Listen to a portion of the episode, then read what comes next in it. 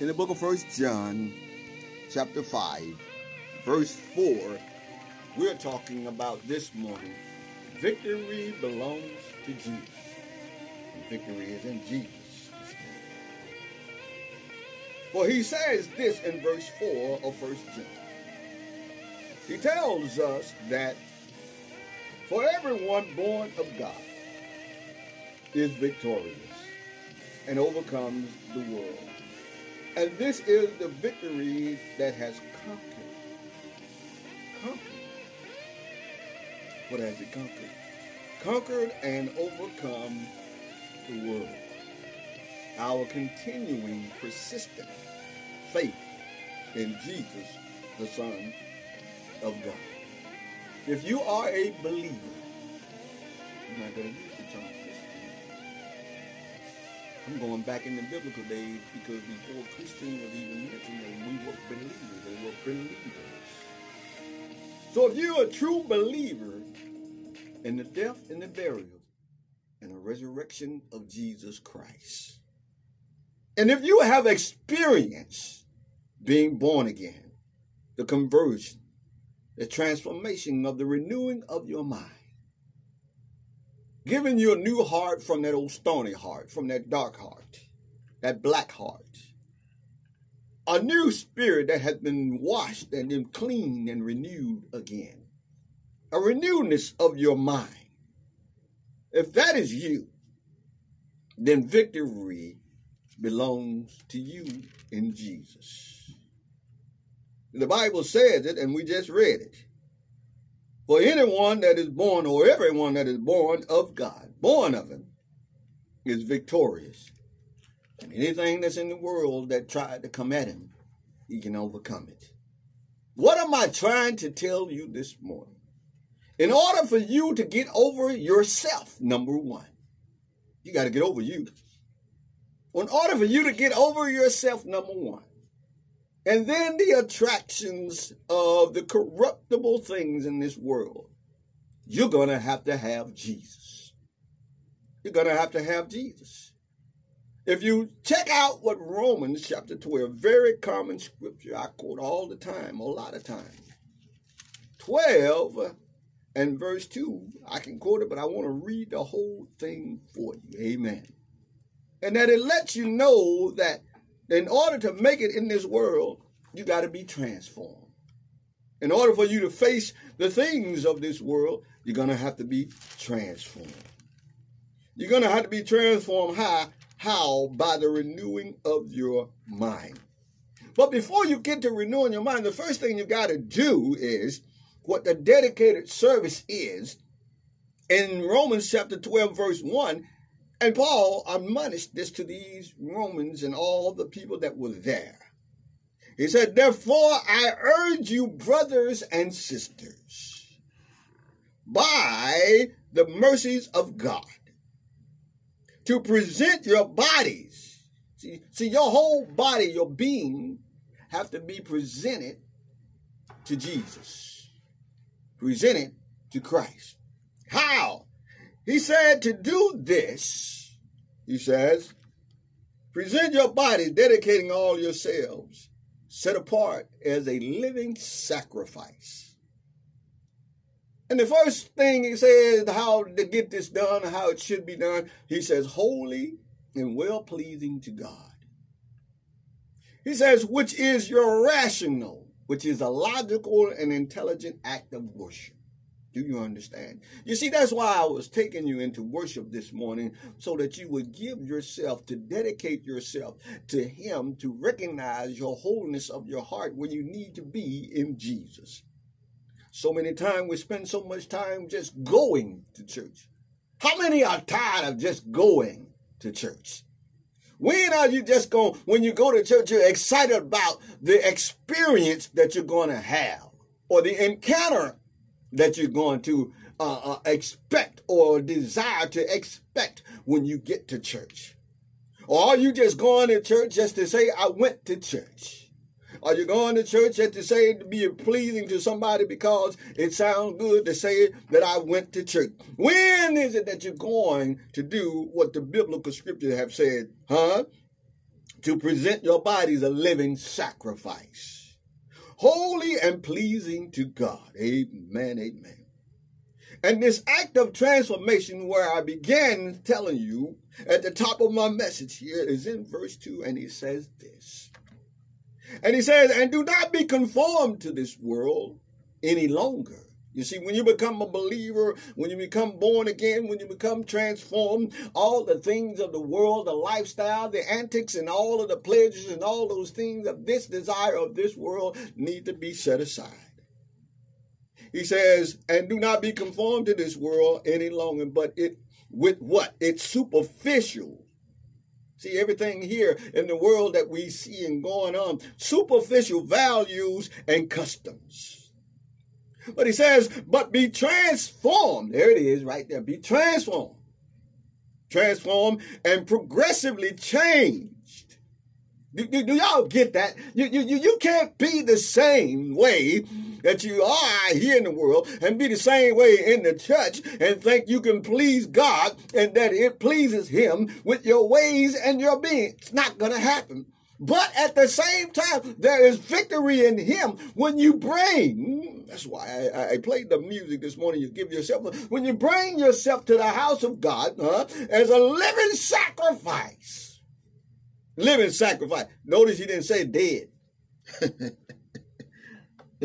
no, notice he didn't say a dead sacrifice. He said a living sacrifice. Living. Meaning that when you come with a living sacrifice, then there's God, then you give him something to work with. You can't work with nothing dead. Hallelujah. But even though I know he's God, if you wanted him alive, he can bring him back alive and cause him to do things. But that's not the point that we're making this morning. You got to be willing to give yourself to him, a living sacrifice. Turn your whole life over there. You can't drink, smoke, homon, fornicate, and adulterers, and lie, and cheat, and steal, and murder, and kill, and live this adulterated world when its superficial values and customs and then expect then after everything is over with, if you haven't made that, that step, that decision, that choice to seek out Jesus, then to think that he is supposed to accept you into his kingdom that way, it will not work. It will not work that way. Hallelujah. It, it, will not work that way. It, it's going to have to work according to the biblical statutes and the mandates of God. And he said that. And as we begin, continue reading him, and he said, I'm going to start again. And do not be conformed to this world any longer with its superficial values and custom, but be transformed and progressively changed progressively mean you're growing in change, which means as a you as you mature spiritually. See, throughout your spiritual growth, when you attend church, hallelujah, and then your word, the word of God is being spoken in spirit and in truth, hallelujah. By the renewing of your mind, things begins to change it begins to change. Meaning new thoughts, new direction, new process, meaning you're under a process under the guidance of the Holy Spirit and under the direction of Jesus Christ in the way that He would have you to live in this life. Hallelujah. Hallelujah. So he says, by renewing, by the renewing of your mind. There it is, change. See, the mind has to be changed. I, I, I give this example all the time when I witness and testify to people that, that that mind that you were born with at the beginning, at the day of birth, that mind that you were built in you, born with, that sinful nature of a corruptible statue of mind that you have, have to be changed. You wasn't just born into this world, and Jesus that didn't just die, that automatically that we all have a ticket to go to heaven free of charge. No, ma'am, no, sir. There's something that's got to be done, and I'm reading it right now. Born again conversion gotta happen in your life not just walking up to the altar, shaking the preacher hand, or taking on membership notice. None of that putting your signature on a paper or a documentation that you are a member of a church. That is not the answer for you having the entrance of getting to heaven with Jesus. No, ma'am, no, sir. Hallelujah. So here we're talking about victory in Jesus. Victory belongs to Jesus. But there's some steps that had to be made to get to that victory, is what we're sharing with you right now. So by the renewing of your mind, what was he says, focusing on what godly values An ethical attitude, that means proper attitude, not all these snarling, snobby, mean, hateful, uh, uh, uh, uh, prejudice and all those type attitudes and thinking somebody else owes you something, mad at everybody for everything, and you got ought to be mad at yourself for one thing, and that thing is living in a sinful nature of a flesh that need to be transformed and brought into the newness of life. Good God Almighty. Hallelujah. Tell it like it is, brother pastor. Hallelujah. Hallelujah. So that you may prove for yourselves what the will of God is. See, you see that? So you may prove for yourselves. See, not for man, but for yourselves what the will of God is, that which is God, that which is good and acceptable and perfect in his plan and purpose for you. You see there? There it is in order to reach in order to reach the victory status in Jesus. These steps have to be made. Hallelujah. You got to go through this step according to biblical scripture, not according to David's plan, not according to any other man that stand up before you plan, but the plan of the very written holy scriptures plan that Jesus laid out for his disciple to share and his apostles to share with us in today's time. Oh my God.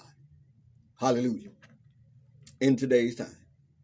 Because verse 3 tells us this For by the grace of God given to me, I say to every one of you, and I love this verse because people think like they know it all, they got it all figured out. But he says, For by the grace of God given to me, I say to every one of you not to think more highly of himself or herself himself. I want to make sure that everyone knows for a he and a she. Amen. For of himself and of his importance and ability then he ought to think. In other words, your titles, your positions, your education don't mean a thing when it comes to salvation. It's a whole different step. He said, then he ought to think, but to think so as to have sound judgment as God has a portion to each a degree of faith and a purpose designed for service. In other words, my brothers and sisters, God has set up a plan that has been already orchestrated from the beginning of time for our lives. And the only way that we're going to get to the plan and to the preservation and to live with Jesus is if we follow that plan not our plan, but follow Jesus' plan. Not man's plan, but Jesus' plan. The plan that had been planned even before he came into this world, that had been set in place for each and every one of us, is if we are to be that believer that desire to be with him. And in Deuteronomy chapter 20 and verse 4 says something like this here. And he says this, I think I'm going to have to read verse 2 says, When you, all the way down to four, when you approach the battle, the priest shall come forward and speak to the people, and shall say to them, Hear, O Israel, you are advancing today to battle against your enemies. Do not lack courage, do not be afraid, or panic, or tremble in terror before them. For the Lord your God, remember, for the Lord your God, this is the fourth verse, is he who goes with you to fight for you against your enemies to save you. Don't you understand that Jesus came in this world? He lived and died, that he came to fight for us. Listen to this. He came, he gave his life to fight for us that he might be able to save us. And that he might be able to give us a chance and opportunity to save ourselves. See, the plan of salvation means save. Jesus saves. The plan of salvation is set in motion that when you take on the keys of believing and trusting in Him, then you have the opportunity to be saved, to be born again, to be, let me use a more pleasant beautiful word that everyone else doesn't use all the time because so many times people throw these other words around as if everything is over with and it's not over with as long as we live in this life. So Jesus came and he rescued us from ourselves and the practice of being a slave to sin and that we might be able to learn how to have a choice to be able to choose whether we want to be under that slavery mentality or on that slave ship or whatever you want to use and to understand that, or caught into the rapture of those slave strands of sin and not be able to give him the glory. And so Jesus died that we would have a chance to make a choice whether we want to live eternally with him with him forever or in eternal damnation forever. Either way it goes, once this life is over here in this world, this part of world of this existence here is going to be forever. When we die and leave this earth into the next realm of extended life, and believe me, there's going to be an extended life, whether it's going to be with Jesus or whether it's going to be in damnation. That life is going to be an extended. Because the reason that I can say that and you might be thinking, well, how can you be a, a, an extended life if you go into torture? Well, remember the Bible lets us know that if you die in sin, huh? When you die in sin, that there will be weeping and gnashing of teeth. And sound like to me there's some movement, there's some activity going on in hell if you die and go there. The only problem is that your activity will be continuously, daily, of a punishment of burning in the lake of fire and never burn up. Don't you understand? How should that feel? Won't you try to imagine how that feels to be in a fire where you never burn up, but you feel the pain as if you lived on this earth, just like you feel pain here. But the only problem with that pain is it's going to be three times, ten times worse than this pain that you deal with on earth. Hallelujah. When all you got to do is trust Jesus and believe him, what First Corinthians says this in chapter 10, verse 13. He says this when you're believing, you trust him. He says, No temptation. Lord have mercy. Whoa, I love this encouragement here. He says, no temptation, regardless of its source. Now, he says, he says, no matter where it comes, no matter what direction temptation comes from, as long as you are a believer, I'm trying to drive home this believing category of direction and believing in Christ. If you are a believer, watch this, and I haven't even finished the verse yet. If you are a believer, and when you're a believer, that no substance, no temptation, no matter what direction Satan sent it from, that it will not overtake you. He said he won't overtake you. He said, let me finish the verse then. He says, No temptation, regardless of its source, has overtaken or enticed you that is not common to the human experience, nor is any temptation unusual or beyond human resistance. Whoa, hallelujah. So he says, it is not common. In other words, think about it, brothers and sisters. We, we, we, think that we are not to be tempted. We are not to be tried. We're not to be tested. Guess what? He says it's not common. That it's regular. It's, it's what's going to happen. Amen. But, but, but when we believe and have the spirit of Christ and trusting in him, that we will not be overtaken by that thing. We will not be drawn into it by that thing. Whatever that temptation might be, we have the power to resist. Uh, have the power to resist. So, nor is any temptation unusual or beyond human resistance. There's nothing greater beyond his resistance, huh? He said, but God is faithful to his word. He is compassionate and trustworthy, and he will not, oh, come on, I love this part. Love this. He will not let you be tempted beyond your ability to resist Hallelujah. That's if you believe it. If to resist. But along with the temptation, he has the past and is now, huh? Has in the past and is now, meaning he, he's done it before, he'll do it again, will always provide, watch this, the way out as well, so that you will be able to endure it without yielding, see, without falling into it, and will overcome temptation with joy. With joy. Don't you understand? If you're a believer and you're not a believer, you need to become a believer. So all the things in the world that you're facing, all of the substance and all of the temptations, all of the things and the desires of this flesh that we're facing with, that when you're a believer and you're trusting God and you're allowing the Holy Spirit to lead you, to guide you, somewhere in the Bible or Proverbs it tells us to acknowledge the Lord in all thy ways and he shall direct our path. He'll show us which way to go, what to do, when to do, how to do it, what not to do when temptation shows up. Even when it shows up, you're going to face it, but he will give you the strength to stand and you will not fall in the midst of adversity when you believe him. And now the flip side of this is if you are not a believer, and all of the things of the adversary that he uses against us today in this world according to the desires of our flesh. See, he, he, he can't appeal to the spirit, so he has he, he have to uh, speak, appeal to the desires of the flesh. Why? Because he knows that the flesh is of a sinful nature and it's drawn to all of the corruptible things in this world. Why do we have chaotic and chaos in this world that we have today that's growing rapidly? Because people are living after the desires of their flesh.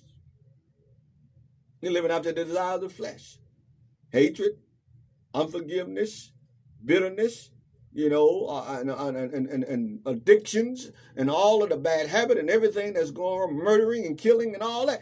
These are the desires of the flesh. And we have drawn away of it in it of ourselves because we have not truly position ourselves. I'm talking about those that are not believers. They say they believe with their mouth, but I'm talking about being converted and born again. That's what I shared with you the first start of this thing to accept Jesus as your personal savior. Not this thing just go to church and just be on a church roll. We're not talking about this. Love, it's good to be there on church on church roll. That's fine and good, but you better have the equipment, your ticket, and everything to go along with it. There's a lot of people at the ball game, but they ain't on the field. Do you understand? A lot of people watching the game, but they're not playing the game. A lot of people that's an attendance of the game, but they don't know how to play the game. They don't know what to score, and they watching stuff they don't even understand. But here today in the world that we live in, Jesus is trying to give us direction while we're sitting on the pews to understand that if you get into the game, that there are things that you're going to have to face, and there are rules and regulations that you got to understand that when you're on the field fighting against the adversary and his temptations, you're going to have to have the word of God in order to give you the strength to overcome the worldly temptation and desires of your flesh. That means over you.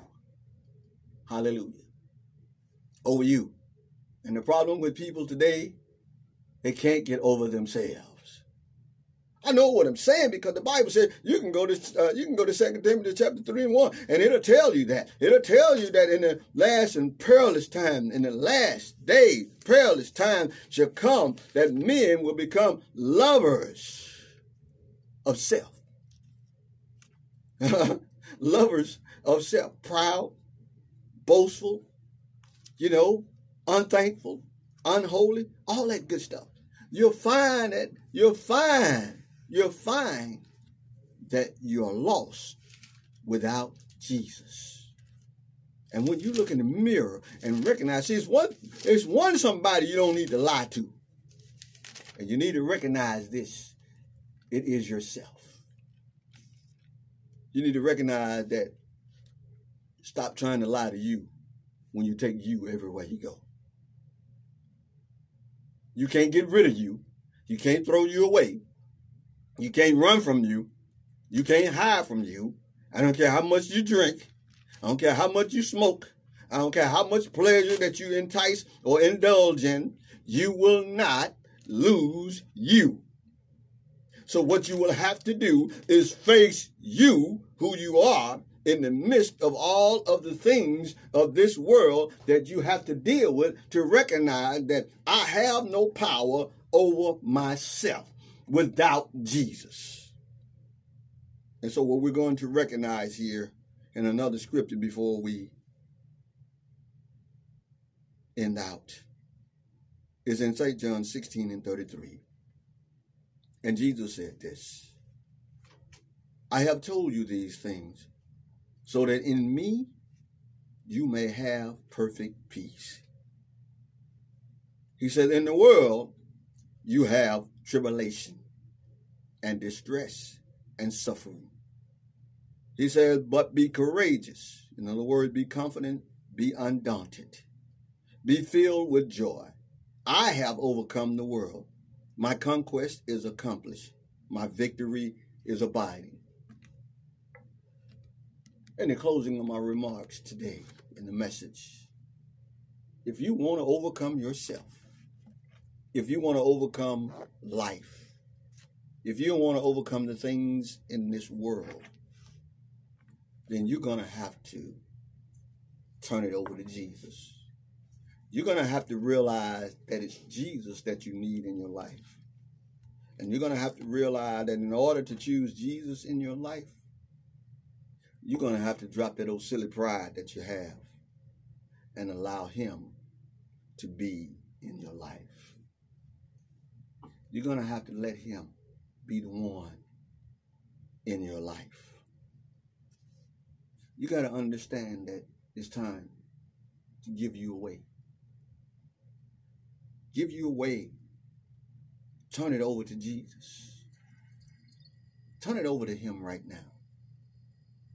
Turn it over to Him.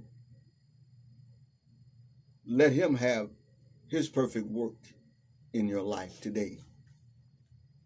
Stop feeling like you got everything figured out. You got it all fixed when you don't. Because one thing that we can be assured of, we don't have it all figured out. We never will. And we don't have it all fixed. The only way that we're going to be able to make it and, and sustain the temptations and the things of this life, as I've just spoken today, you're going to have to give yourself to Jesus. You're going to have to give him all of you, not some of you, not part of you, not not the not the part that you want to give him. You got to give him the part that hurts to give him. that part that hurts to give him is shedding down that old pride. It's hard when you're arrogant, you're hard hearted, when you're stiff necked, when you think you know it all, when you're looking in the mirror, you have vain beauty in your eyes of yourself, feeling as if you have this and that, or you're all of that and more, when not realizing you're nothing. You're nothing. We are nothing without Jesus. You see, you say, Pastor, you're being pretty cruel, but in order to sustain the life and accept the life of Christ and and be a true believer, you got to be hard on you. You got to be hard on yourself. You can't play a pity party with you. You can't be soft on you. If you're not hard on you, why you why how is it that you can be hard on somebody else, but you can't be hard on yourself? But you can't you can't put yourself through the exercise of discipline of transforming your life into a spiritual growth and spirituality that you need from Jesus Christ but you want somebody else to do it, but you don't want to put yourself through it. It's a lot of work in seeking Jesus, a lot of work living for Jesus, a lot of work trusting Jesus. There's a lot of work and a lot of pain in this world. He said distress and suffering. And so when you're in this world with distress and suffering, he's already said, even though it's there, the temptation of it will not overtake you because I am with you always, even until the end of the world. So aren't you tired of waiting and figuring and trying to understand what it is you must do? Aren't you tired of looking all around, trying to find the answer to all your problems when all when the answer to all your problems is right in front of you? And that's Jesus. The Bible says he has already, and we read that in Romans, it already given each one of us a portion of faith. In other words, we were built with a measure of faith inside of us. But that faith has to be activated. It's like having a bank card that, that that's in your pocket, but if you haven't called and activated the card, the number is on it, and, and signed in with a new PIN number, then it does you no good. So if, your faith has not been activated by the power of Jesus or in the baptism in the name of Jesus Christ and filled with his precious Holy Spirit for the remission of your sins and, and, and ask for forgiveness of sins and, and been born again, then you just have a, you just have a card in your hand that has to, that have not been activated. That faith has not been activated. The faith is this something, something thing that hope for and the evidence that of things that are not seen. If the faith is invisible in how you walk can live for Jesus to become a believer. That's what it's all about. Trusting who you cannot see with the hope of glory with what you see right before you. And you got to be really, really ready and able to trust in Him. Don't you want to trust in Him today? Don't you want to trust in Him today? You ought to be ready right now. You ought to be ready right now. There's a song saying in the background.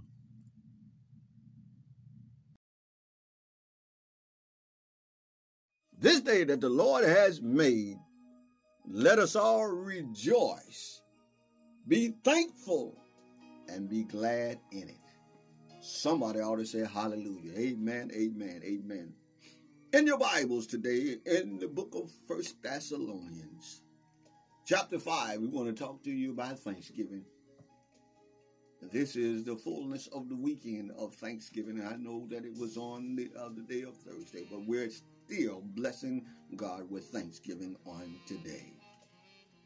So in the book of First Thessalonians, chapter 5, in verses 16 down to verses 18, we want to share a true word of thanksgiving on today. We want you to understand that the meaning of Thanksgiving is not to celebrate in such a way of alcoholism, drugs, entertainment, and all of those things. They're fine for the desires of the flesh. But we're talking about Thanksgiving from the heart and the spirit to worship, to praise, and to glorify the Almighty God in the name of Jesus. Somebody ought to thank him this morning. And in your Bible, it says in First Thessalonians chapter 6, it says, I mean 5, excuse me, chapter 5, verses 16, it says, Rejoice always. Always. Not sometimes, but always. Always rejoice always give him thanks. Rejoice always and delight in your faith. Be unceasing and persistent in prayer. Be focused. Be steady. Be accurate. Be consistent in praying. Not sometime, not part of the time, not every now and then but through all things, through whatever is happening, whenever it's happening, however it's happening, where it's happening, what time it's happening, always be praying. Be praying in verse 18 in every situation, no matter what the circumstances, but be thankful and continually give thanks to God for this is the will of God for you in Christ Jesus. Don't you understand? Giving him thanksgiving in prayer. The first thing we ought to do when we go on our knees and pray, and whatever time you set aside and how you pray, is that first you should be giving him thanks. First, you should be acknowledging him for what he's doing and thanking him for what he has done and thanking him for what he's going to do because he can see the future and we cannot. Thanking God, no matter how vain, but in everything I say, rejoice. Rejoice in the praise. Rejoice always. Delight yourself in your faith. In your faith. It's going to take your faith to trust in Jesus. The measure of faith that he has given everyone. And everyone has a measure of faith. And in order for that faith to be active, activated, you're going to have to hear the word of God. Faith comes by hearing and hearing by the word of God. And unless that word is preached and preached by God, man sent by God, the messenger to share the word of God with you, your faith will be weak and your confidence will be slow and lacking. Amen. So the word of God is important that we share it in our lives every day of our life, even in your own spare time. Not just when you show up at church, not just when you go to Bible study, or whenever the time that you enter into the house of thanksgiving the courts with praise. Amen. But it needs to be an everyday service of your life. And so many people feel as though that the only time that God needs to get the glory and get the thanksgiving is every now and then when they throw up and show up into the church doors. And 99% of the time now, people will only show up in the house of God only on occasions. What if the Lord only grace you on occasion? What if the Lord was only merciful to you only on occasion? What if the Lord was only kind to you only on occasion? Why or how? What would you do or what could you do or where would you be? Good God Almighty. But because of his omnipotent, his magnificent, his omnipresent, his magnifying, his greatness, overwhelming love that he have for all of us. He doesn't slack in his mercifulness. He doesn't slack in his gracefulness. He doesn't slack in his love and kindness. He's not slack in any of that. But we are a kind of people, we have a problem and an issue of not realizing, hearing what thus said the Lord. Amen. So how is it that we can go through life and every day and wait until a particular time in the year and just realize and just think about Thanksgiving? The Thanksgiving is not just that one day out of the year. It's every day of our lives. Amen.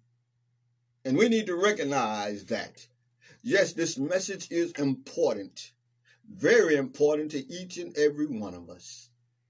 It's important that we recognize and realize what time it is in our lives to trust God, to lean and depend on Him, to recognize the thing that He has already done in our lives and the thing that He is doing in our lives. And he is the one that gave him himself, his life for us, that we might have a chance and an opportunity at eternal life. Going to church is not just a situation like going to work. It's going to the job and looking for a, a, a reward or payment or blessing that's not the purpose for church. Church is to go and hear the word and find something wrong with inside of you and give him some praise for what he done, give him thanksgiving for what he doing and what he's going to do, and then to acknowledge your sin before him and recognize that you need him in your life each and every day. This is not a part-time matter. This is not a half-time matter, but this is an all-time matter. It's two, it's two things that I do know that we must do at all times. And that is repent and ask for forgiveness of sins and to worship and praise and magnify the name of the Lord. If you don't do anything else, those two things you ought to have on at the top of your agenda in recognizing the Lord, the Lord our God. And I hope that he's your God. And if he is your God, then you would praise him, you would magnify him, you would lift him up, you would give him the glory, and you would give him all the praise. Somebody ought to thank him this morning. Amen. And so here in First Chronicles chapter 16 and verse 34 says this. Amen. It says this, where our scriptures today Our first scripture that we began, in case someone missed, was First Thessalonians chapter 5, verse 16 down to verse 18. And the verse of scripture where we are right now, we're in First Chronicles and verse in chapter 16 and verse 34. Amen. Is where we came from in the verse of scripture of giving him thanks. Giving God thanks. Amen. So again, here in First Chronicles in chapter 16 and verse 34. And as I was mentioning to you about giving him thanks, and look what the writer says here. First Chronicles 16 and 34. I'm repeating so everybody will remember or hear it, and if they didn't get it, amen.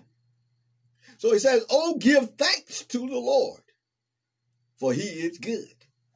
Oh, give thanks unto the Lord. Don't you listen to the verse very carefully. Oh, give thanks to the Lord. And it almost sounds as if when the writer says, Oh, give thanks, don't forget about giving him thanks daily in your life. You know, sometimes we pretend to forget something and we come back and somebody we get ready to remind. So you say, oh, oh. And it's like, oh, I forgot about that. Well, here the writer, I would, would, say in your understanding to make it simple for you is what I've just said that, oh, give thanks to the Lord. Don't forget to give him thanks.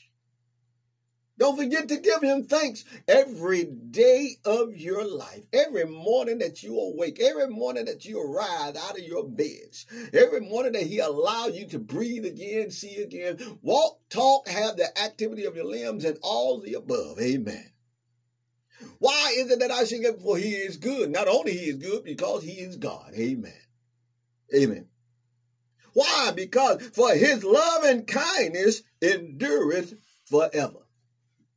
His loving kindness lasts forever. His loving kindness has no end to it. There's no end to how much God loves us. There's no end to how much He loves, put up with us, endures from us, go through with us, deal with us and put up with, with, with, with, sacrifice and put up with suffering and put up with uh, uh, uh, uh long suffering about all of the disobedience, all the hard hearted, all the stiff neck, all of the things that we do that causes issues in the life that could, if he made up his mind to decide to destroy mankind, he have a lot of reasons to be able to do it, but because of the love, because of the love that he has for us this magnificent love that he has for us. It allows him to continue to be endurance or be merciful to us each day of our life. Look around us. Look at the murdering and the killing. Look at the hatred and the racism and all of the stuff and all of the things that are being done right before our very eyes. And yet God is long suffering and he could speak a word at any given time and fix all things with an instant. But he he decided that when he died, when he came as a form of flesh and lived in the flesh as a human being and became who the name of Jesus Christ is and gave us a chance, the opportunity to be the one to be able to make the decisions in our lives. To be able to make the free will decisions in our life. So if there's something happen or happen or were to happen to you, you can't blame you can't blame anyone. It's your own fault. If you die and your soul be lost, it's nobody's fault but your own. You can't blame anybody. And so while you have an opportunity, while the blood is running warm through your veins, you might as well give him praise, give him some worship, give him some thanksgiving. Acknowledge him in all thy way that he shall direct your path. It's too many, it's too many, uh, oh, let me rephrase it this way. It's too much hypocrisy in the world today. Yes, it is. Everybody say they love God. Everybody say they believe God. But then when you look at the actions and their attitudes and their and, and, and everything around their lifestyle and the thing that they do does not exemplify holiness, does not exemplify love, does not exemplify caring, does not exemplify uh, uh, uh, uh, repentance, it does not exemplify forgiveness and all of that. It exemplifies, exemplifies selflessness, and God is not of a selfish endurance in his life or in his love. He's not in that. Amen. in Colossians chapter 3. Amen. And he says something like this in verse 15. He says this. He says, Let the peace, let the peace of Christ the intercom of one who walks daily with him. See, the, the, the, one that walks daily with him, they say that they are a servant, been born again and been baptized and been filled with the Holy Ghost and filled with his spirit and guided and directed. He said, let the peace of Christ, the intercom of the one who walks daily with him, be the controlling factor in your hearts. What is that? What is that? Meaning deciding and settling questions that arise. To this peace, indeed, you were called as members in one body, meaning of one of all believers, and be thankful to God always. Always, not sometimes, always. Always. And here, when we look around in the world today, People are so arrogant, so cocky, and so stiff necked and so hard hearted, so rebellious, huh? so disinterested, so nonchalant, so so unconcerned, not even concerned for their own well being. Good God Almighty.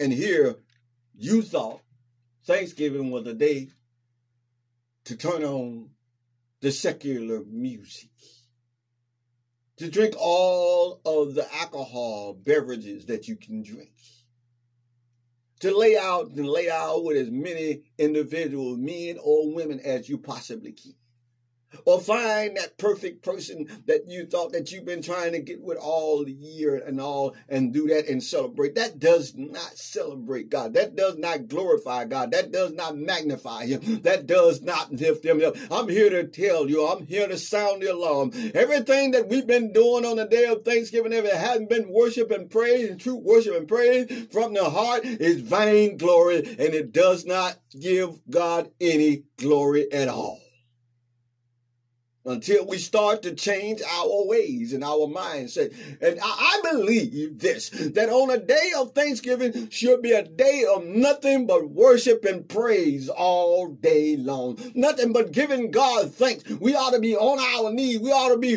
worshiping Him, lifting our hands. Everywhere you turn, you ought to be seeing people lifting up, praising God, giving Him thanksgiving that they're not dead, that the coronavirus haven't taken them out. And after all that we have gone through this last year, Still, people minds and their heads are stiff necked and hard hearted and can't believe and don't believe, don't want to believe and don't want to see that people are dying all around you right now. And you don't see how close death is at your door, knocking at yours and my door. And you still don't have the mindset to give God the true thanksgiving he deserves.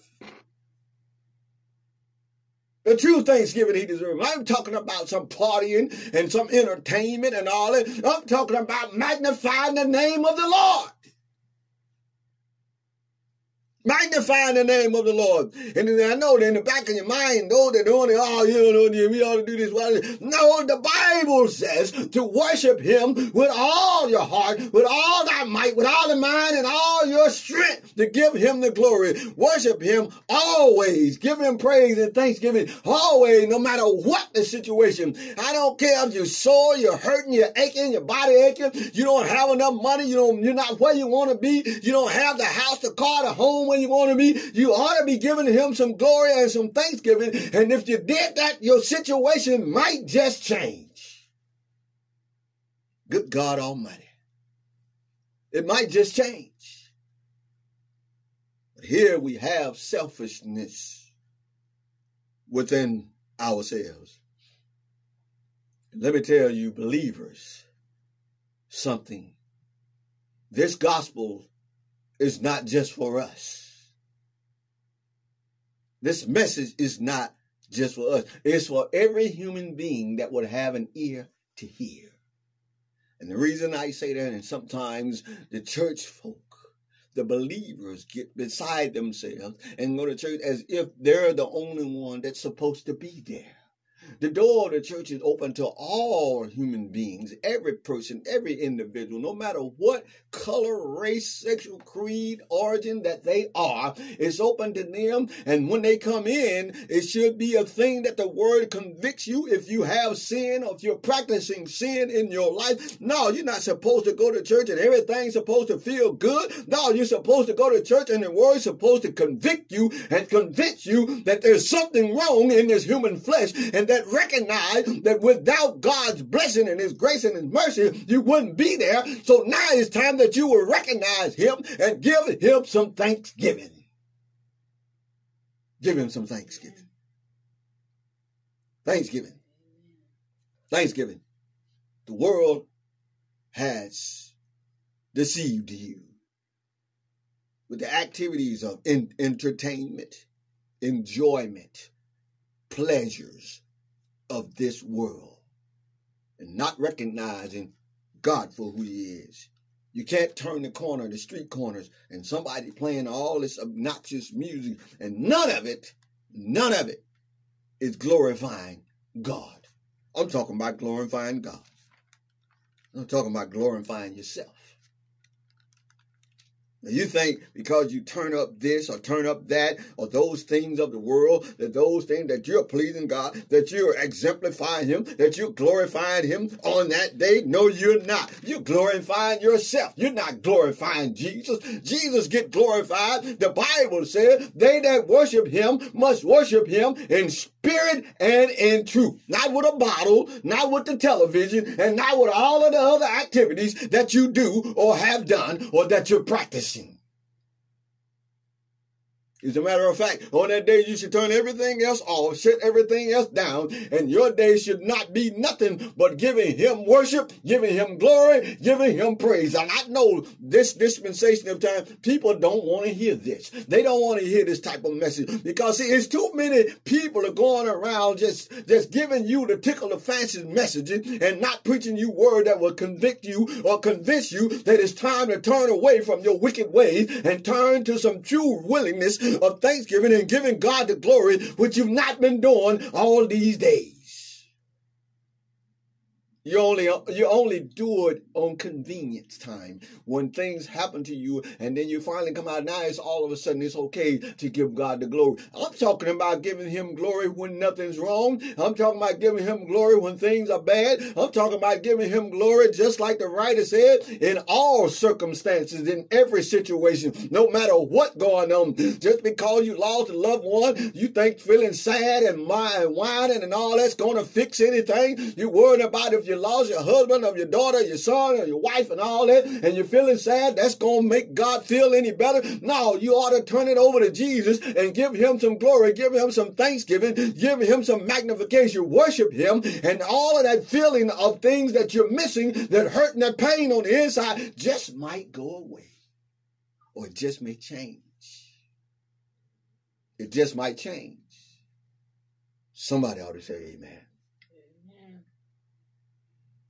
In Second Corinthians chapter 9, verse 11, the writer says something like this.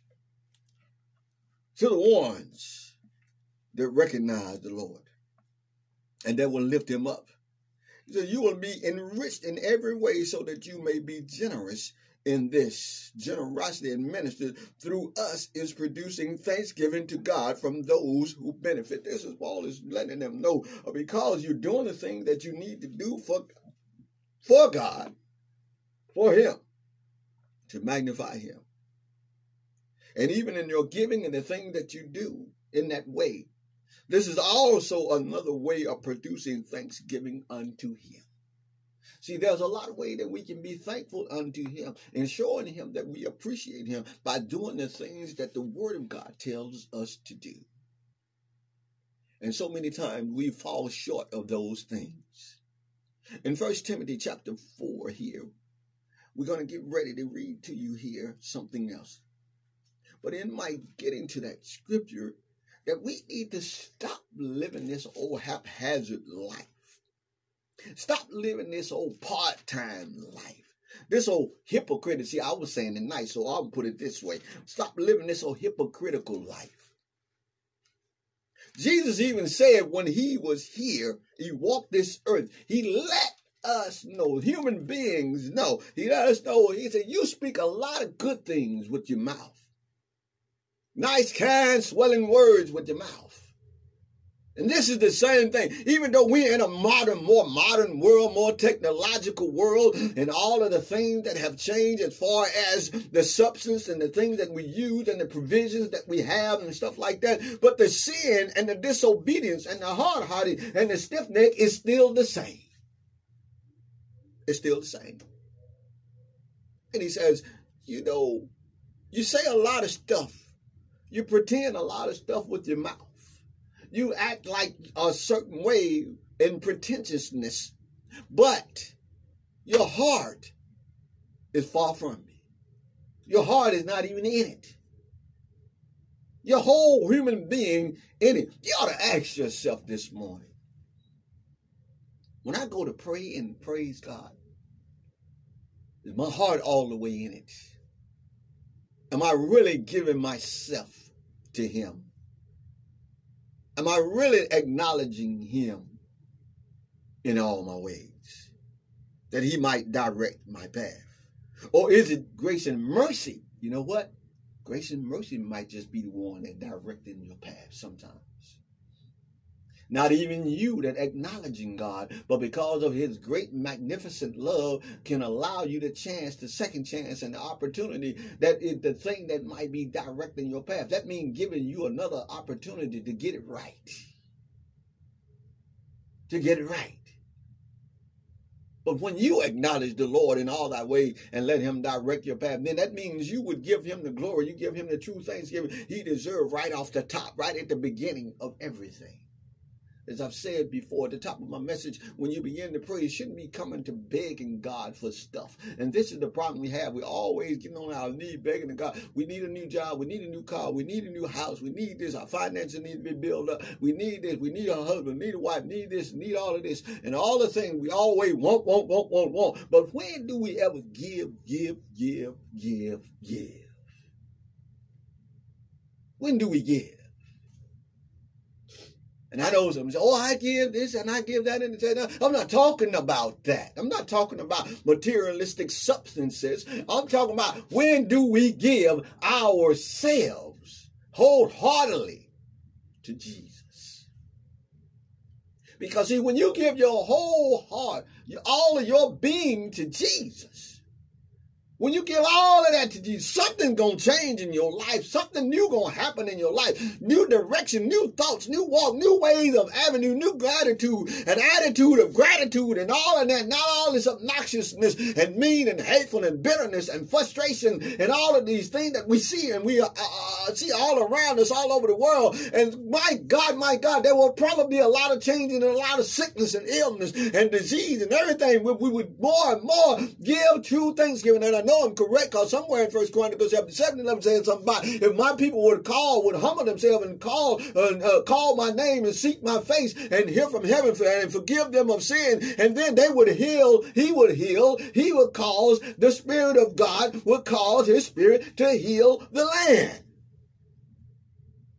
Heal the land. Heal the land.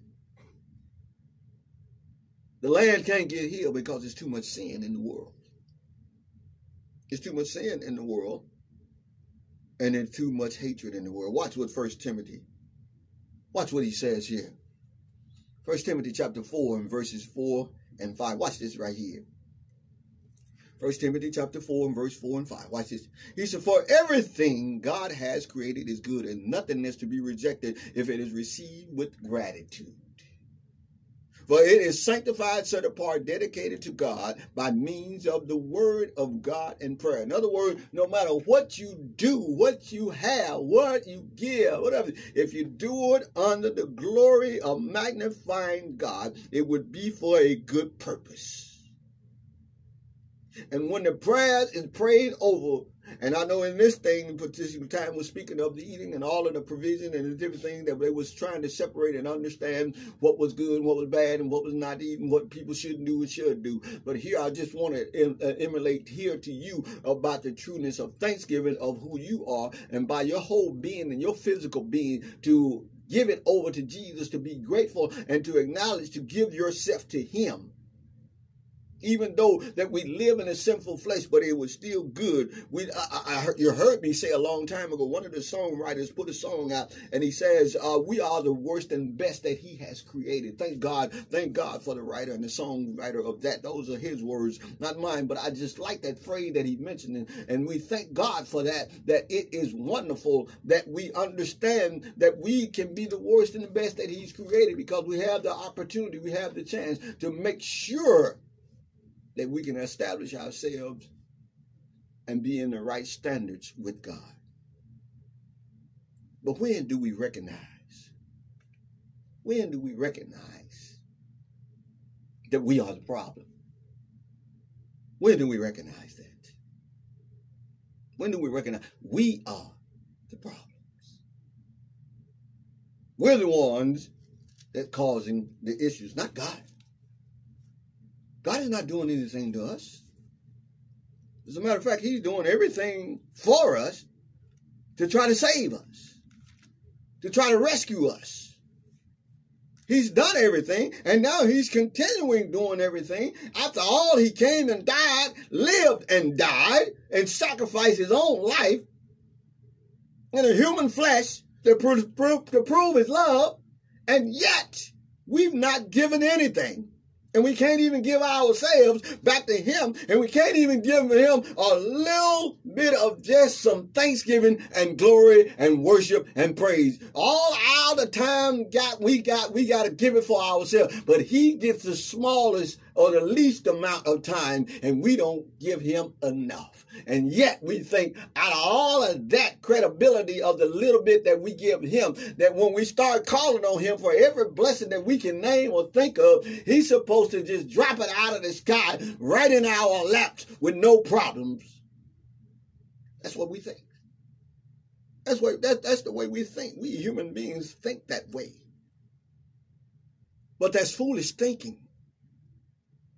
And we're going to be sorry one day. Watch what Philippians chapter 4 and verse 6 says.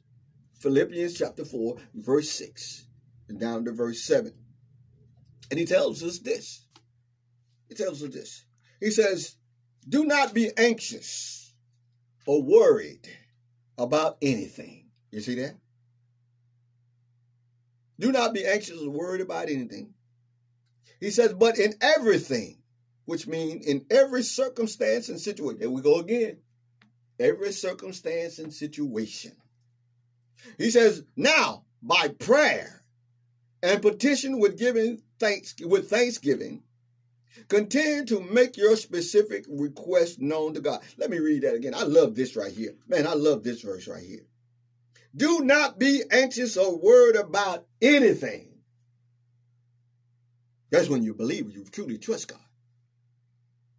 And even if you're unbelieving, you need to you need to start to adopt this mindset and then to move into the era of what God wants you to be. Okay, do not be anxious or worried about anything, but in everything, everything. And watch, and then he breaks it down. He said, in every circumstance, in every situation, every circumstance, every situation, stop boo-hooing and crying about your circumstance and situation and start giving God some thanksgiving. Huh? he said, but by prayer and the petition, listen to what he said, but by prayer and the petition with thanksgiving. In other words, before you start asking for anything, your first petition to him is to give him thanks. I know you've been going about it all wrong for a lot of years. You ought to admit that. You ought to admit that I've been praying backwards all year or all my life. And I know he told you about the Lord's Prayer. And if you go back and quote the Lord's Prayer, you will understand what it says. You would see that, you would see that even in the Lord's Prayer, that he give thanks before he begin to ask for anything. All you got to do, listen to it. He says, Our Father, which art in heaven, hallowed be thy name. See, already giving him thanks right there. Why, why you say he giving thanks? He didn't mention the word thanks. Don't have to mention the word thanksgiving because he recognized the individual when he prayed that prayer. He recognized that God is the almighty, the omnipotent, the omnipresent of everything. That's what he recognizes. But here, before we close this thing, he said, But do not be anxious and worried about anything, but in everything, in every circumstance and situation, but by prayer, petition, petition, petition with thanksgiving, and then, and then, then continue to make your specific request known to God. You see that? Then, and the peace of God, that's verse 7, and the peace of God, which will, the peace which reassures the heart, that peace, which means, which transcends all understanding. All what you don't understand, the peace will take care of the understanding. That the peace which stands guard over your hearts and your minds in Christ Jesus. Oh my God. Hallelujah. Don't you understand? Don't you understand? It's time. It's time that you give him the true thanksgiving he deserves. Aren't you ready today? Aren't you ready today? Amen. Aren't you ready to give him thanks? Aren't you ready? Don't you want to give him thanks today? Let's start today by giving ourselves to him. Let's start by giving him ourselves. By magnifying his name, by giving up, giving up us. Giving up who Jesus undefeated. I want to let you know that he cannot lose. He will not lose. He have never lost and he will not lose now. Amen. So we want to just throw this thought here within you before your mindset today. We have a sinful nature. The Bible makes it clear that sin is pervasive in our world. That word pervasive means that it is spreading all around. It's all over the world, everywhere.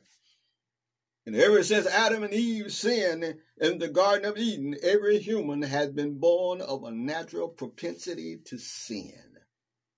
This, this can be easily proven by asking parents, which is harder, teaching kids to do bad or to do good. Most parents will testify that doing bad comes naturally to their children, but children must be taught to do good. And just in case anyone would try to pretend the exemption from the natural inclination to sin, the writers of the scriptures repelled that notion. Paul famously wrote this here. He says, For all have sinned and come short of the glory of God in Romans 3.23. Another New Testament writer rebuked those who claim perfection, saying, If we say that we have no sin, then we deceive ourselves, and the truth is not in us. So if we say that we have not sinned, we make a liar and his word is not in us. That's First John 1 and 8 and 10. The truth can easily be seen by observing some of the spiritual giants in Scripture, like Moses, Abraham, David, Paul, and Peter. All had moments when they participated in a horrendous sin, and which even included adultery. However, within the tragedy of their stories of sin, also lies hope for us. If those individuals could confess their sin, repent, and be restored, then so can we. Amen. So that's what I want to let you know this morning. Even in sin, or by the abusive, abusiveness or the trap of sin, of all of that, that Jesus is undefeated. Amen. Jesus is undefeated no matter what odds, no matter what it comes against him. Praise. We magnify your holy name, Lord, and we thank you right now.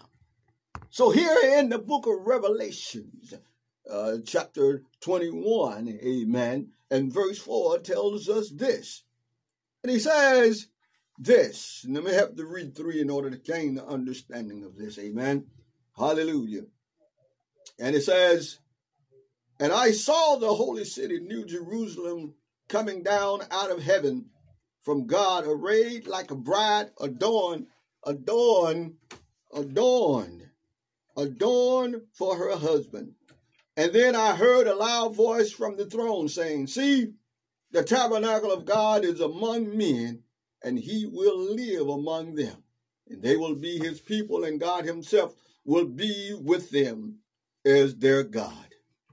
And he will wipe away every tear from their eyes. There will no longer be death. There will no longer be sorrow and anguish, or crying, or pain, for the former order of things has passed away. Can't you see when you choose Jesus, everything will be all right? Amen. Amen. Hallelujah. Amen. The scriptures that I'm reading and beginning with you today, I started with Mark 16, verses 6 and 7, and I've just finished reading Revelation chapter 21 and verse 4. Amen. Amen. That's what my beginning of this message started with. Hallelujah. In the name of Jesus. So as we move forward in this message of undefeated, Jesus undefeated. Amen. We want to help you to understand what life is and what it is all about. To fulfill life consists of service, hardship, opposition, pain, and suffering. That's what's going on with life today. That's what it is about in life today. And so, if we're expecting to live a life without pain, without any hardship, without any trouble, without any opposition, then we might as well wake up and think again. Amen. Because that hardship and that all of that is going to happen. Amen. Amen. All of those things are going to happen and see, amen, what is going on in your life. Amen. Amen. Hallelujah. We thank God that He is a glorious God and that He's a wonderful God and He's a loving God. That He will not turn His back on us and see that we can be saved, we can be healed, and we can be delivered if we desire. But we have to choose. We have to choose. We have to choose ye this day. Who is it that we want to serve? Do we want to serve God or do we want to serve the pleasures of this world? We live in a world that things and the lust of the eyes will get you in trouble. We'll speak about that on the next term. Hallelujah. The lingering eyes that draws in temptation. And when it's all, and when, when the temptation is drawn in and you look at it too long, then sin will be committed. Somebody say amen. Hallelujah. Amen. So, but in your book of Mark, in the book of Mark, chapter 8, amen. Chapter 8 and verse 35, we just want to hit some word with you today about Jesus is undefeated. So if Jesus is undefeated, and then if you're trusting in him, then you don't have to worry about being defeated by the opposition or being defeated by the affairs and the trials and the tribulations in life. If you long as you trust Jesus and lean and depend on him. But you got to realize in order for it all to come together and work, repentance has to step in and be the first thing that you do in your life. I don't know why it is in this dispensation of time we feel like we've gotten to the place that repentance is not important anymore. But I beg to differ to you today Repentance is the number one priority for becoming a Christian, for becoming part of the life of Jesus Christ and being able to face all of the hardship and all of the opposition and all of the suffering and all of the pain that you're going to go through. Rest assured, you are going to go through some kind of hardship, some kind of opposition, some kind of pain, and some kind of suffering. Amen. Amen. You're going to go through it. Amen. But in the book of Mark, chapter 8, and verse 35, we want to say this to you in chapter 8 and verse 30, 35, and he says something like this. Amen. In Mark, this is the confession of Christ and all of that. So he says this in verse 35 in the book of Mark. He said, For whoever wishes to save his life in this world, this is very important right here, will eventually lose it through death. But whoever loses his life in this world for my sake in the gospels will save it from the consequences of sin and separation from God. Don't you understand that if you're living in this world for the world, And if you're living in this world for yourself, selfishly, pridefully, arrogantly, and vainfully, with your look and all of that kind of stuff, the proud look, and all of that kind of stuff, you have already lost your life. That's a life of darkness. And Jesus came that we would have life more abundantly. We have already read, told you the scripture of 323, for all have sinned and come short of the glory of God. There is none of us that have been freed from not having sin in our lives. But what we want you to understand this morning, that as long as you live and trust and have confidence and lean and depend on Jesus, but you've got to put him first. You've got to put him at the top of your priority list your stuff, your things, yourself, your children, your husband, your dog, your cat, no matter whatever it is, cannot come before Jesus. He he have to be at the top of your list. The Bible tells us to seek ye first the kingdom of God and his righteousness. Everything before him, anything before him will not work. It will not work.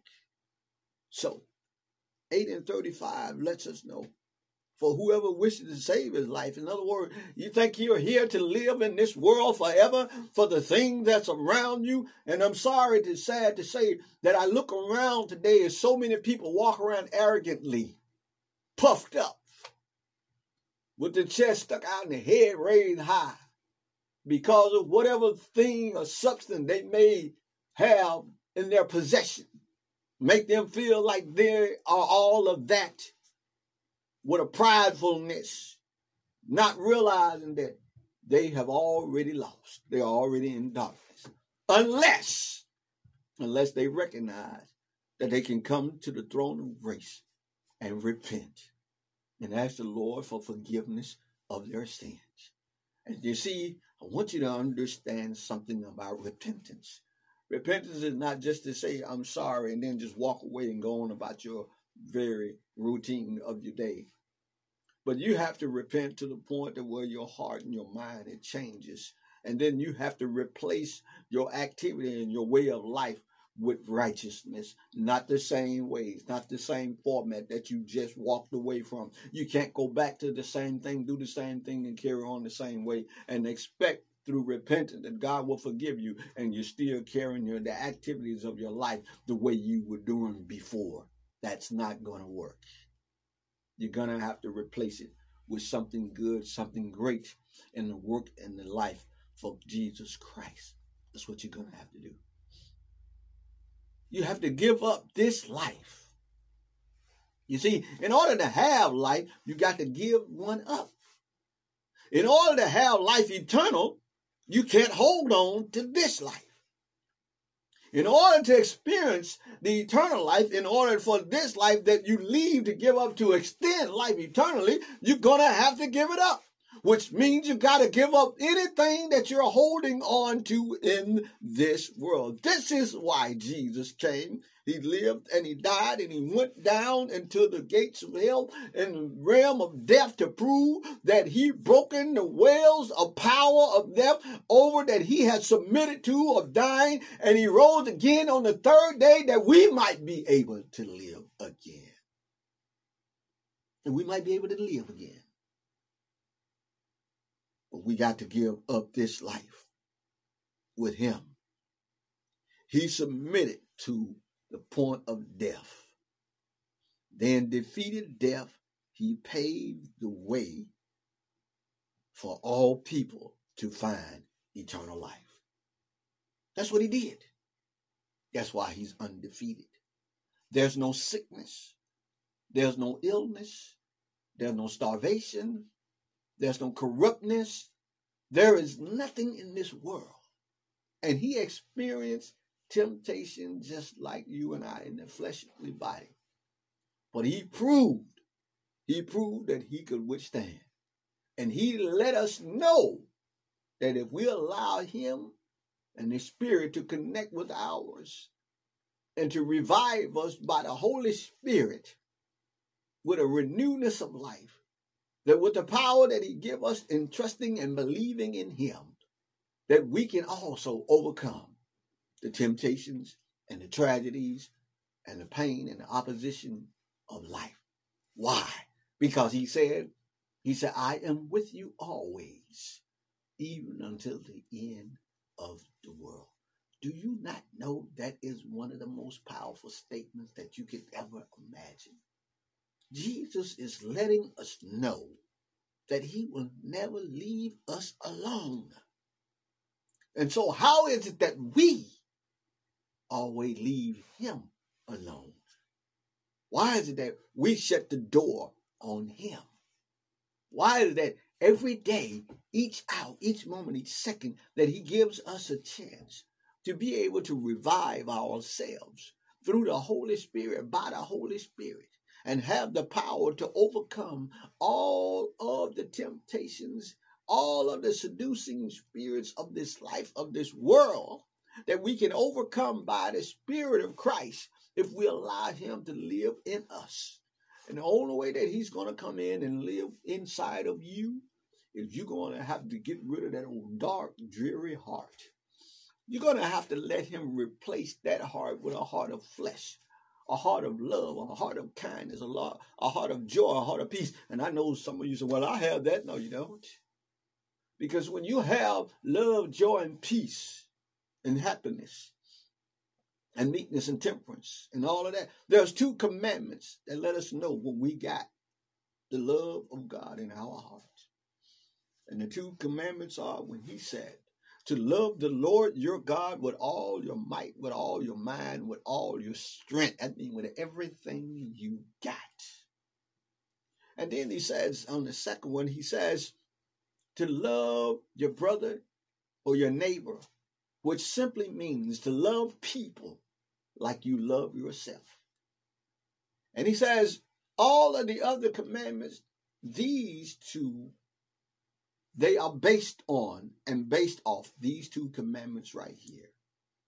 And so, if we go through the other commandments about thou shalt not kill, thou shalt not steal, that thou, that thou shalt not bear witness against thy neighbor, thou shalt not commit adultery, and all that, thou shalt not uh, uh, uh, covet thy neighbor's ox and ass, and all those different things, all the stuff that he has, then those two right there cover everything without even having to mention all of those things. And if you can't do those two, those two right there, number one, you can't love God without loving people.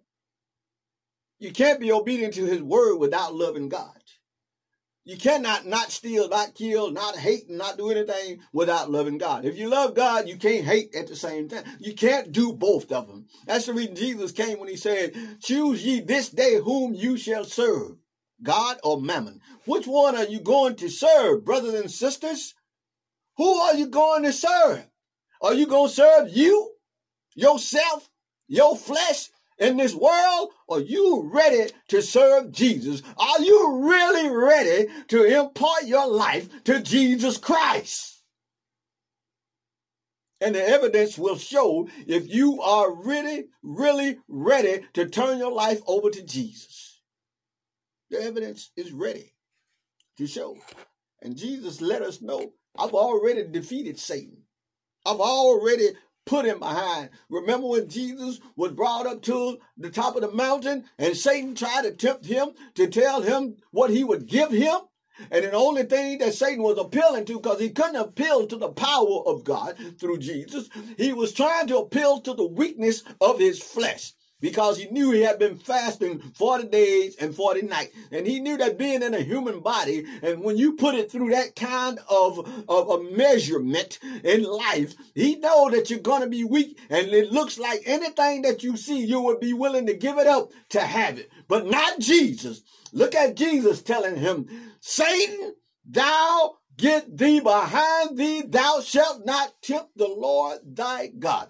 And you know the greatest thing I like about in that uh, scripture is that when he told Satan that you, Satan, yourself, good God Almighty, you got to serve me. You got to worship me. You don't have no power over me. How you gonna give me something that already belongs to me? Hallelujah.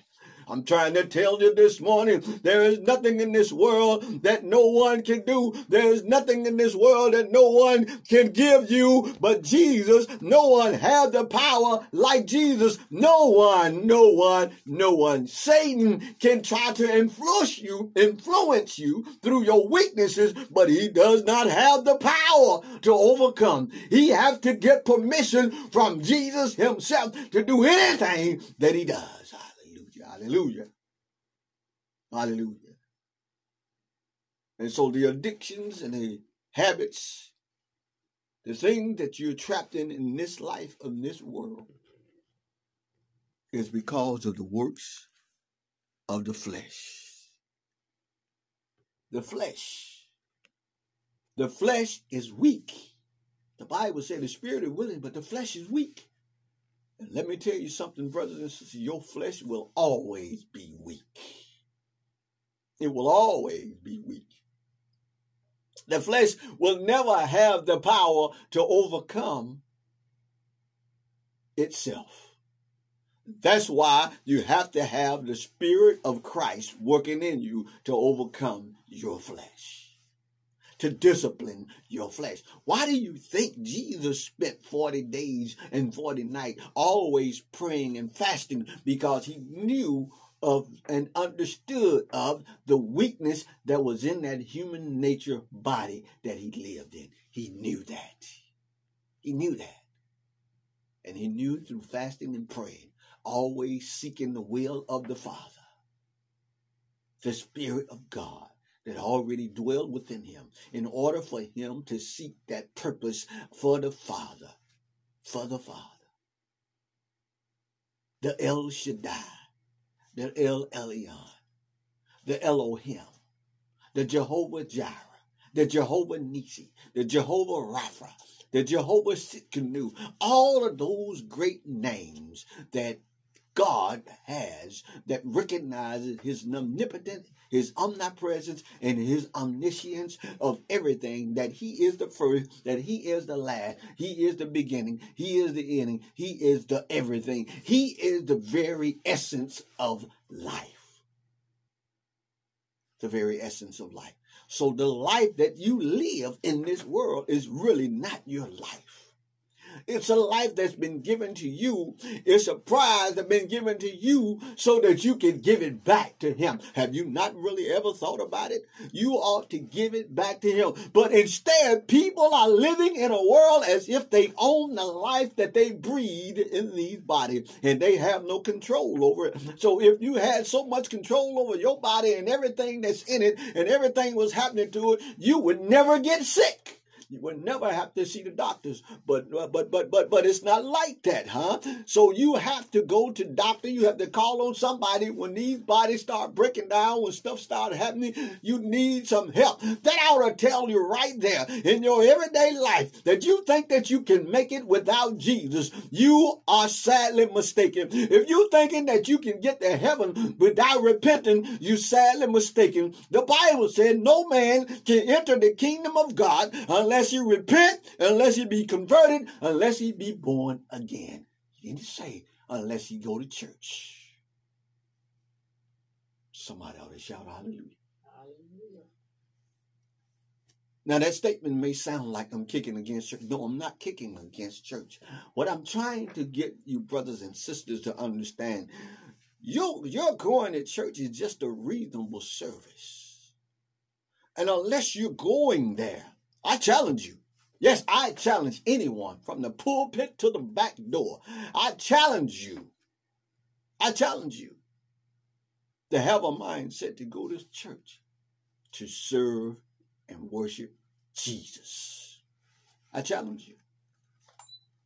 The Bible says this they that must worship him must worship him in spirit and in truth. So if you're going there for any other reasons, if you're listening to this message for any other reason or for it to be entertained or to feel good, but I'm sorry to tell you, I'm not here to make you feel good. I'm not here so you can just enjoy. I'm not here for none of that. I'm here to preach a word of convincing and conviction God's word have to convict your spirit, your flesh, to let you know that there's things that's wrong that's working inside of you that you have to repent for. They have, and you have to do this daily. Let me help you understand something also. Repentance is a daily thing. It's an everyday thing. Because we sin without even realizing it. So repentance is a daily thing. And replacing that repentance of doing good is a daily thing. It's not so one and not a one Sunday, one week, one Wednesday, one this, one that, one month, one no. It's a everyday thing that have to be practiced in your life. Hallelujah. I'm so sorry for so many people just believing all it takes is just to go to church. And sometimes, believe it or not, all it takes is just to go to church. Why do you I say it like that? Because sometimes when you go to church and the word is being preached like it's supposed to be spoken the way it's supposed to be spoken, then the word should come to convict you and be convincing to you that you might be ready to accept your Jesus as your personal Savior. Somebody ought to say amen. I'm here to try to share a word with you that you might look within yourself and that you might recognize that I'm sorry. That Lord, I am sorry. See, right now, this morning, all of us, I don't care, I don't care if you're a preacher, a pastor, a pope, I don't care who you are. Right now, all of us this morning to be saying, Lord, I'm sorry. And I know in your mind you're saying, what am I saying I'm sorry for? I'm sorry. Just living in this old flesh. Why? Because of its sinful nature. Its sinful nature. Lord, I'm sorry. I'm sorry, Father, like Paul said it.